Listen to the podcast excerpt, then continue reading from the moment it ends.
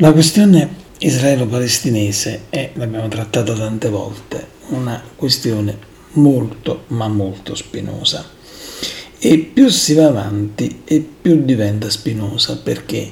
si innestano tutta una serie di situazioni. Oggi, per esempio, ma non certamente oggi, perché già da qualche giorno, è iniziato questo processo presso la Corte Penale Internazionale dell'Aia, intentato dal Sudafrica, contro Israele per il genocidio che starebbe compiendo nei confronti del popolo palestinese a Gaza. È iniziata questa cosa con l'accusa che ha cominciato a proporre i suoi temi, e poi si è passato alla difesa. Nel mentre è venuto all'onore delle cronache da qualche giorno che un altro paese denuncerà Israele alla Corte di Giustizia dell'Aia per quanto sta operando nella striscia di Gaza. Questo annuncio è stato fatto dall'ambasciatrice cilena presso l'ONU, Paola Narvaez, e questa ha dichiarato: il Cile non rimarrà indifferente alla situazione attuale e al dolore del popolo palestinese, per questo presenterà tempestivamente una istanza riguardante la situazione della Palestina alla procura della CPI. Chiederemo inoltre un'indagine sui crimini internazionali commessi nei territori palestinesi occupati, alla quale speriamo che anche altri paesi si aggreghino. Ora, si può ben capire che questa situazione rischia di diventare sempre più esplosiva, perché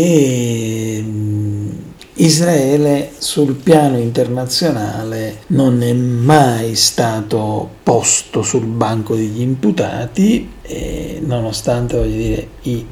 tanti anni di guerra israelo-palestinese, le tante risoluzioni dell'ONU completamente ignorate, eppure adesso il Sudafrica è riuscito a trascinare Israele in questo tribunale, dove Israele, da paese fondatore della Corte Internazionale di Giustizia dell'Aia, oggi diventa imputato di questa Corte. Ricordiamoci molto bene come Benjamin Netanyahu pochi giorni fa continuava ad accusare Hamas di aver compiuto genocidio della popolazione israeliana con quanto è accaduto il 7 di ottobre. Oggi non si sa questo procedimento quando finirà, non si sa quanti provvedimenti verranno presi, cosa verrà chiesto, cosa realmente diventerà dato di fatto e cosa invece sarà solo una questione, di presa di posizione politica. Però sta di fatto che qualcosa sta cambiando nello scenario internazionale, perché la Corte dell'Aia si occupa di crimini di guerra, di crimini contro l'umanità, e soprattutto non fra individui ma fra membri delle Nazioni Unite. Quindi diciamo che sicuramente stiamo parlando di qualcosa che si giocherà molto a livello politico, stiamo parlando comunque di qualcosa che naturalmente è più simbolico che non fattuale. Ricordiamo l'ultima condanna della Corte Internazionale di Giustizia, è quella Putin, no? A cui è stato imputato di aver invaso l'Ucraina e di non aver fermato il suo esercito, che si sarebbe macchiato di genocidio in Ucraina. Quindi diciamo che in realtà di imputati alla sbarra, alla Corte dell'Aia, ce ne sono stati tanti, ed anche molto importanti e molto famosi, sia come esponenti politici che come esponenti di diversi stati. Certo, molti guardano storcendo il naso ai processi che vengono intentati presso la Corte dell'Aia. Qualcuno li chiama processi di pulcinella, no? Dice, perché sembrano cose organizzate, si chiamano a testimoniare stati amici, un po' come la tradizione napoletana della commedia dell'arte, che voleva che il Pulcinella in tribunale chiamasse a testimoniare a suo favore la moglie. In realtà si cerca di mettere in evidenza come, dal punto di vista fattivo, poco cambierà anche dopo un'eventuale sentenza di condanna emessa lì Allah, e che comunque sarà una cosa che non avverrà in tempi molto stretti, in tempi molto brevi, perché il procedimento andrà avanti per diversi mesi. Uno dei giudici che è stato all'AIA fino a poco tempo fa, in un'intervista con uno Tarfusser, fra altre cose anche vicepresidente della Corte stessa, ha detto che in effetti in realtà il massimo che vede lui si possa chiedere in questo momento, che la Corte possa chiedere in questo momento, è una richiesta di cessate il fuoco. Quindi capite come dal punto di vista proprio strettamente fattivo che pensare che questa cosa alla Corte dell'AIA possa far terminare il conflitto non è una cosa reale di questo mondo. Che però dopo tanto tempo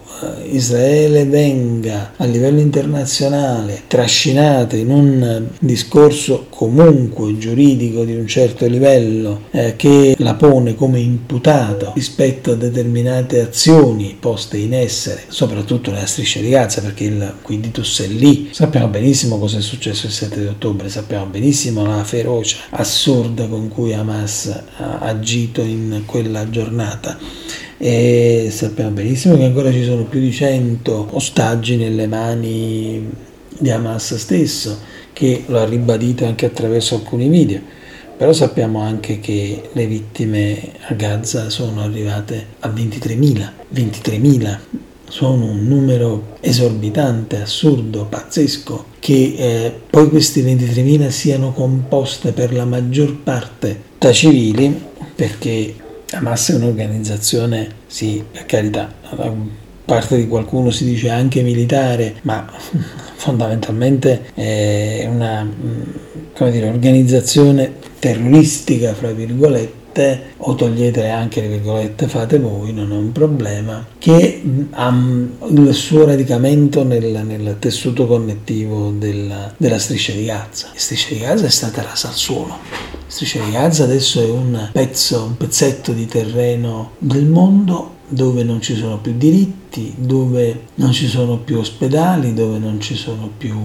cure, dove non c'è più acqua potabile, dove non c'è più luce, gas, non c'è nulla. C'è semplicemente una popolazione sballottata da nord a sud, da sud a nord, così come è nelle organizzazioni dell'esercito israeliano, che più che fare giustizia sembra sempre ogni giorno in più stia ponendo in essere una vendetta, una tremenda vendetta rispetto anche a delle offese ricevute, per carità, assolutamente sì, offese brutali, assolutamente sì, ma questa risposta in qualche maniera non è certamente commisurata